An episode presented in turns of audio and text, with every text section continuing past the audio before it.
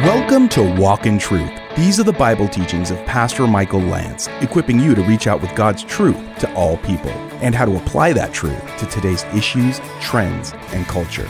Learn more about the program and our church when you visit walkintruth.com. Now, here's Pastor Michael's second teaching in the book of Psalms, chapters 22 through 24, called the Shepherd Psalms. We are teaching through what's called the Shepherd Psalms, and the big series is called Medicine for the Soul. The Psalms are medicine for the soul.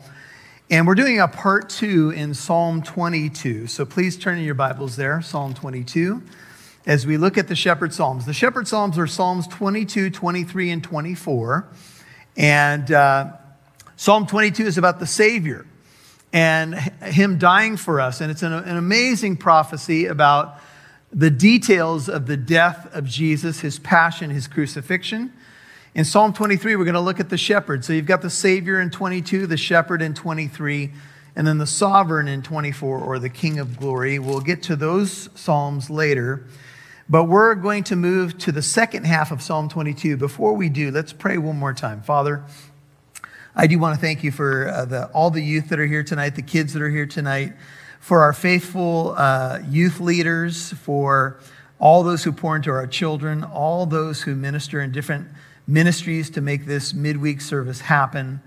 Uh, thank you for each one. Thank you for those who have taken time to come out tonight because they're hungry to know you better. They're hungry to see wonderful things from your word. They're hungry to uh, just to be encouraged and to grow closer in their love for you. And I pray tonight that would accomplish just that, Father, that you be glorified, that you'd show us what you want us to see and help us to obey you. In Jesus' name, and all God's people said, Amen. Psalm 22 is a psalm of David. You'll notice at the top of your Bible, this we started two weeks ago. And it opens with a line that Jesus spoke from the cross. And if you weren't with us last time, the verse to write down is Matthew 27 46. You, it'll be very familiar to you. Psalm 22 says, My God, my God, verse 1, why have you forsaken me? Now, that particular opening line of the psalm is quoted by Jesus while he's on the cross. And what you have to remember is that when David originally wrote this, he wrote it as a song, and he wrote it a thousand years before Jesus would walk the earth. And there's an amazing detail in this psalm about the crucifixion of the Lord. And by the way, this is before crucifixion was invented. Most believe that crucifixion was invented by the Persians. And when we studied the book of Esther, we could see that they would impale people, and it's brutal, but this is what they would do. So it was like a form of crucifixion. But for David to give this detail is nothing less than just the power of the Word of God. And I was listening to uh, a little bit on church history recently and wanted to give you this little uh, nugget that you can hold on to about the, uh, the reason why we believe that the scriptures are inspired by God. And this, this gentleman, this particular professor, was saying if you want a quick answer about why the scriptures are the word of God, just know this Jesus affirmed the Old Testament. Whenever he was asked a question, he would often refer to the accounts of the Old Testament. He would refer to the time of Noah, the time of Lot. He would refer to Adam and Eve and so forth. He would refer to Moses and the Psalms. Jesus believed the Old Testament was inspired. He affirmed the Old Testament. And then the second A is that he authorized the New Testament. And that is in John 14, he said, The Holy Spirit will bring to your remembrance everything that I've told you. And they would write down New Testament scripture in the years to come.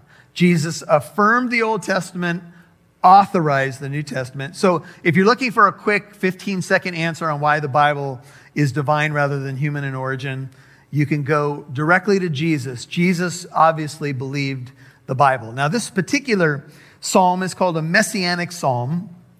And you'll notice it is uh, directly a quotation from what Jesus said on the cross. In verse 2, he says, Oh my God, I cry by day, but you do not answer me, and by night, but I have no rest.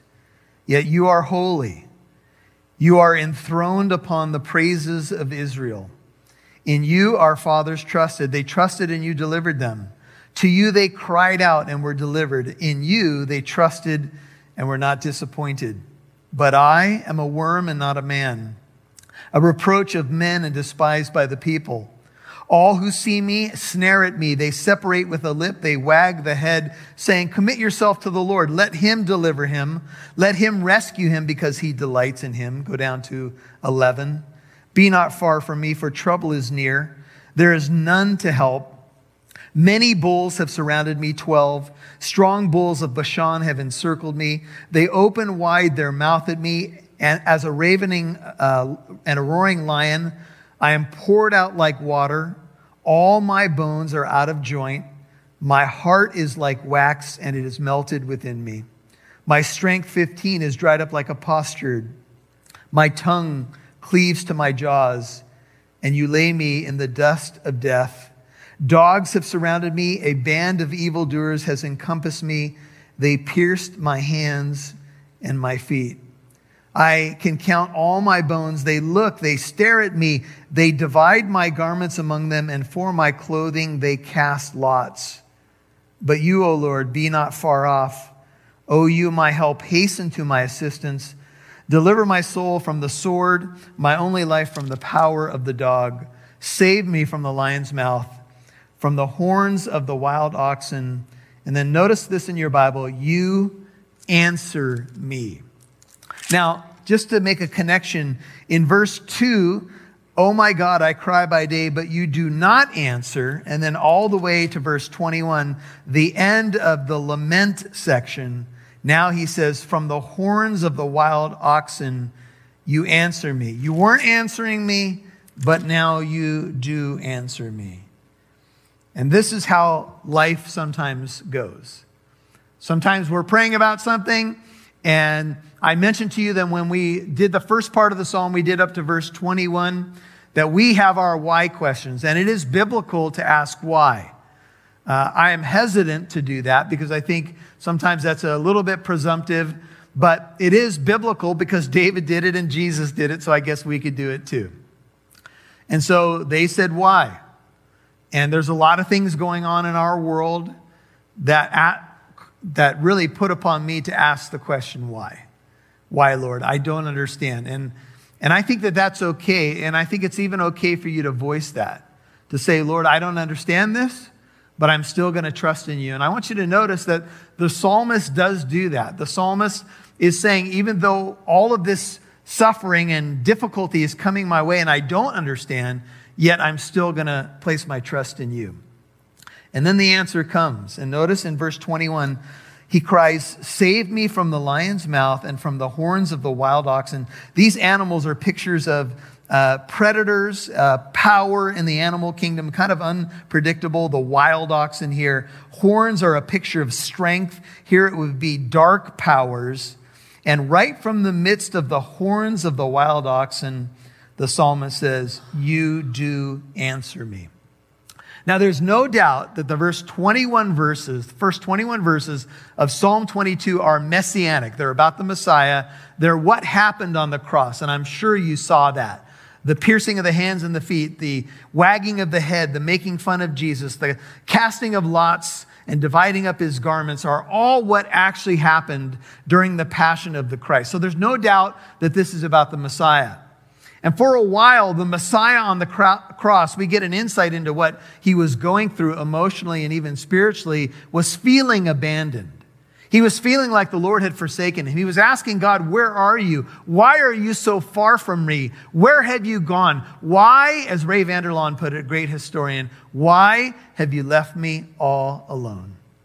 I'm surrounded by all this hatred, surrounded by all this evil, surrounded by all this darkness. Where are you? And we've all felt that way. And you may be even feeling that way right now, whatever you may be going through. Certainly, the last several months in our own country has made us feel that way. And yet, from the horns of the wild oxen, you do answer me. In other words, the answer eventually came. But I want you to hear this very closely. The answer came, but it did not deliver the Messiah from suffering. And that is an interesting thing. I was actually pondering this earlier today, and I was saying, Lord, you know, in this psalm, finally, David and the greater David says, You did answer me, but, but this psalm is written with the cross as the backdrop. So, in what way did you answer him?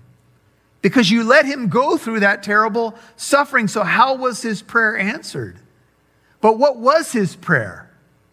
His prayer was actually, Lord, don't be far from me in what I'm going through.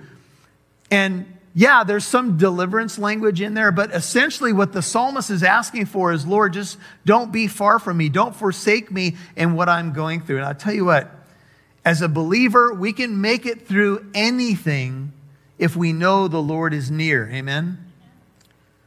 But answered prayer is not always going to be deliverance from suffering. It wasn't for Jesus, and it may not be for you. Now, that doesn't mean that God won't deliver you sometimes because he has a track record of doing that as well, right? He can bring deliverance. But in the Garden of Gethsemane, let's just backtrack from the cross for a moment. When Jesus is in the garden, what does he pray? Three times he falls down on his face and he says, Father, if it's possible, let this cup pass from me. You'll hear more from Pastor Michael in a moment. Hey, I'm Rob Newton, the producer of Walk in Truth. Since we began on this journey of reaching out with God's truth to all people, we have grown to be on four radio stations in Southern California, Arizona, Idaho, and Utah, reaching people from all walks of life and faiths. Our program has also reached listeners in 49 countries. If you are a financial partner, thank you for recognizing the importance of Walk in Truth's presence on radio and podcast, and for praying for people's lives to be changed through hearing and responding to the messages aired each week. Through our partnership together, Walk in Truth has been able to carry God's message of hope to thousands of listeners who may be feeling stress, confusion, and hopelessness. Walk in Truth's total budget for radio airtime, promotion, equipment, supplies, and staffing is over 150,000 a year. Our goal has always been to become 100% listener supported and to expand into more radio stations as God provides. Our current level of listener financial support is about 25%. Can you give a one-time tax-deductible donation today? Please visit walkintruth.com to donate online or get the mailing address. That's walkintruth.com. If you just tuned in, then you missed the first half of today's edition of Walk in Truth. That's okay. You can listen to this episode and many others whenever it's convenient for you on your free Living Truth app. Walk in Truth is also on your favorite podcast app. Simply search for and subscribe to Walk in Truth on apps like Apple Podcast, iHeartRadio, Spotify, Player FM, Google Podcast, Stitcher, and many more. Listening to a podcast as well as radio is a great way to get some time in the Word when you're walking, catching up on some work, or if you're like me and just need to listen to some Bible teaching while getting ready in the morning. Remember, you can find Walk in Truth on the Living Truth app or wherever you get your podcasts. We'd love to see who's listening, so please connect with us on Facebook, Twitter, or Instagram. Just do a search for Walk in Truth Show. Now, back to Pastor Michael Lance right here on Walk in Truth. But this psalm is written with the cross as the backdrop. So, in what way did you answer him? Because you let him go through that terrible suffering. So, how was his prayer answered? But what was his prayer? His prayer was actually, Lord, don't be far from me in what I'm going through. And yeah, there's some deliverance language in there, but essentially what the psalmist is asking for is, Lord, just don't be far from me. Don't forsake me in what I'm going through. And I'll tell you what, as a believer, we can make it through anything if we know the Lord is near. Amen? But answered prayer is not always going to be deliverance from suffering. It wasn't for Jesus, and it may not be for you. Now, that doesn't mean that God won't deliver you sometimes, because He has a track record of doing that as well, right? He can bring deliverance. But in the Garden of Gethsemane, let's just backtrack from the cross for a moment. When Jesus is in the garden, what does he pray? Three times he falls down on his face and he says, Father, if it's possible, let this cup pass from me. I don't want to drink the cup of your wrath. I don't want to suffer alone. I don't want to be nailed to a cross. I don't want to bear the sins of the world. If there's another way, if it's possible, remove it from me. But we can't stop there. Nevertheless, not my will, but yours be done. That's his Gethsemane moment. And Gethsemane is an interesting uh, word because it actually means the olive press. And the idea is if you look at an ancient olive press, you can visit Israel and they'll show you an ancient olive press. What they would do is the, there's a big stone that comes down on the olive and it crushes it and it produces precious olive oil. And Jesus had the Gethsemane come down on him. He was the precious olive, if you will, who was crushed for our iniquities, that the life giving oil of the Holy Spirit would come to us. Everybody with me? He was not delivered from his suffering, yet the Lord was with him. Now, the next question that we have to ask is this. So, when we ask why, the answer to the why question in the Messiah's case is evident to us, right? Because the answer is you. Why did God forsake him? So that you wouldn't be forsaken. Why was he crushed? For your iniquities. Why didn't the Father just deliver him in the Garden of Gethsemane and send those legions of angels down to deal with that mob that came to get him and Judas betraying heart and everything else that went with that fateful night? Because God so loved you. Because God wasn't willing that any perish, but all come to repentance. So the Father had to say to the Son, Son, I love you and I'm not going to abandon you ultimately, but you are going to suffer for the sin of the world because I don't want people to perish. God the Father so loved you that he gave his only Son. The Father loves you, the Son loves you. That's why he suffers, and he can say, You answered me and yet he was not delivered from the cross. And I think this is something important for us because we all know the reality of our world is that sometimes we suffer and there are not easy answers and we don't understand why. And maybe we won't know a lot of the answers until we're on the other side. Sometimes we get glimpses of what God is doing and we see we went through something and God had a reason for it and then we can connect the dots, but not always. I want you to see another psalm just for a second. Psalm 40. Just go to your right for a moment. Psalm 40. The psalmist, again, David, crying to the Lord. And sometimes this is what we have to do. We have to wait patiently. Psalm 40, verse 1. I waited patiently for the Lord, and he inclined to me and heard my cry. He brought me up out of the pit of destruction, out of the miry clay. He set my feet upon a rock, making my footsteps firm. He put a new song in my mouth, a song of praise to our God. Many will see and fear and will trust in the Lord. How blessed is the man who has made the Lord his trust and has not turned to the proud, nor to those who lapse into falsehood. Many, O Lord my God, are the wonders which you have done. Your thoughts toward us, there is none to compare with you. If I would declare and speak of them, they would be too numerous to count. Sacrifice and meal offering, six you have not desired. My ears you have opened. Burnt offering and sin offering you have not required. Then I said, notice how this is also about the Messiah. Behold, I come in the scroll of the book. It is written of me. And this particular verse is quoted in the book of Hebrews. And uh, you can probably see it in your margin there. I think it's, yeah, it's Hebrews 10, verses 5 through 7. Behold, I come in the scroll of the book. It is written of me, that's the Messiah. I delight to do your will, O my God. Your law is within my heart. I have proclaimed glad tidings of righteousness in the great congregation. Behold, I will not restrain my lips, O Lord, you know. I have not hidden your righteousness within my heart. I have spoken of your faithfulness and your salvation. I have not concealed your loving kindness and your truth Note this from the great congregation, back to Psalm 22. Now, you're going to see a turn in Psalm 22, and the psalm is going to turn from lament to praise. And what you're going to see is a link from the answered prayer to the reason why this all occurred. And the reason is the church. Jesus' suffering was to save you and me. It was to finish the work of redemption. Just a little bit from my notes. You might be asking, how did the Lord answer him? Well, let him go through suffering, but the Father did this so that the church could be purchased with the blood of the Messiah. The Messiah, Hebrews 12, 2, did it for the joy set before him, the joy of fulfilling his Father's will, and the joy of purchasing his bride with that dowry of his blood. That was the joy set before him. The pulpit com- commentary puts it this way The conviction suddenly comes to the sufferer that he is heard.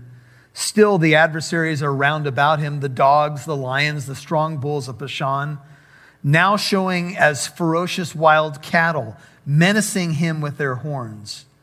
But all the sufferer's feelings are changed. The despondent mood, verses 1 through 21, has passed away. He is not forsaken, he has one to help. In one way or another, he knows himself, he feels himself delivered, and he passes from despair and agony, even while on the cross, into a condition of perfect peace and even exaltation. He passes, in fact, from death to life, from humiliation to glory, and at once he proceeds to show forth his thankfulness by a burst of praise. The last strophe of the psalm the last verses that we'll look at is the jubilant song of the Redeemer. Now that his mediatorial work is done and his life of suffering is finished. Father, remove the cup. Son, I can't remove the cup. And then a chapter later, he, he's able to look at a thief dying next to him and say, Truly, truly, I say to you, today you will be with me in paradise. The reason he can say that is because he's suffering for that man's sin. He's dying that that man can be in paradise, even though he's a sinner worthy of dying in the way in which he is. Notice now the turn in the psalm. I will tell, 22, Psalm 22, 22, I will tell of thy name to my brethren. In the midst of the assembly, I will praise thee all of a sudden, this focus now comes on the word brethren. And it is interesting. I looked up the word, and there's a couple times when Jesus uses it. In Matthew 28 10, he says, Don't be afraid. Go and take word to my brethren to leave for Galilee. There they shall see me.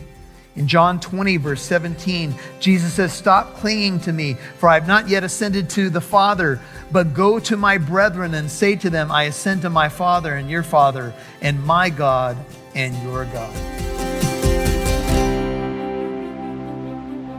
You've been listening to the Shepherd Psalms 2, Part 1 on Walk in Truth, Pastor Michael's second sermon teaching from the rest of Psalm 22.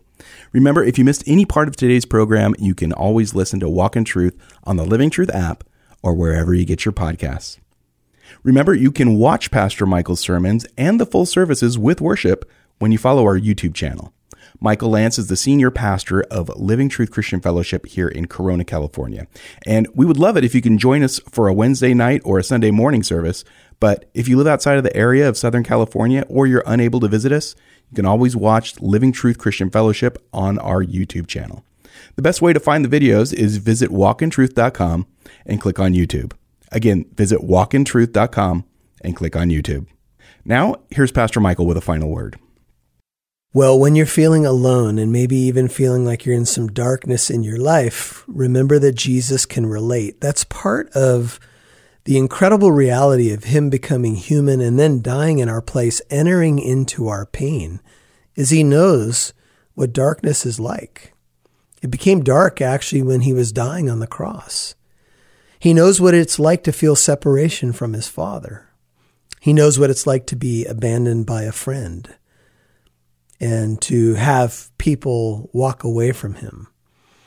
And yet he came on a rescue mission and he's ready to help you if you're hurting right now and you feel like, man, uh, things have gone south in my life.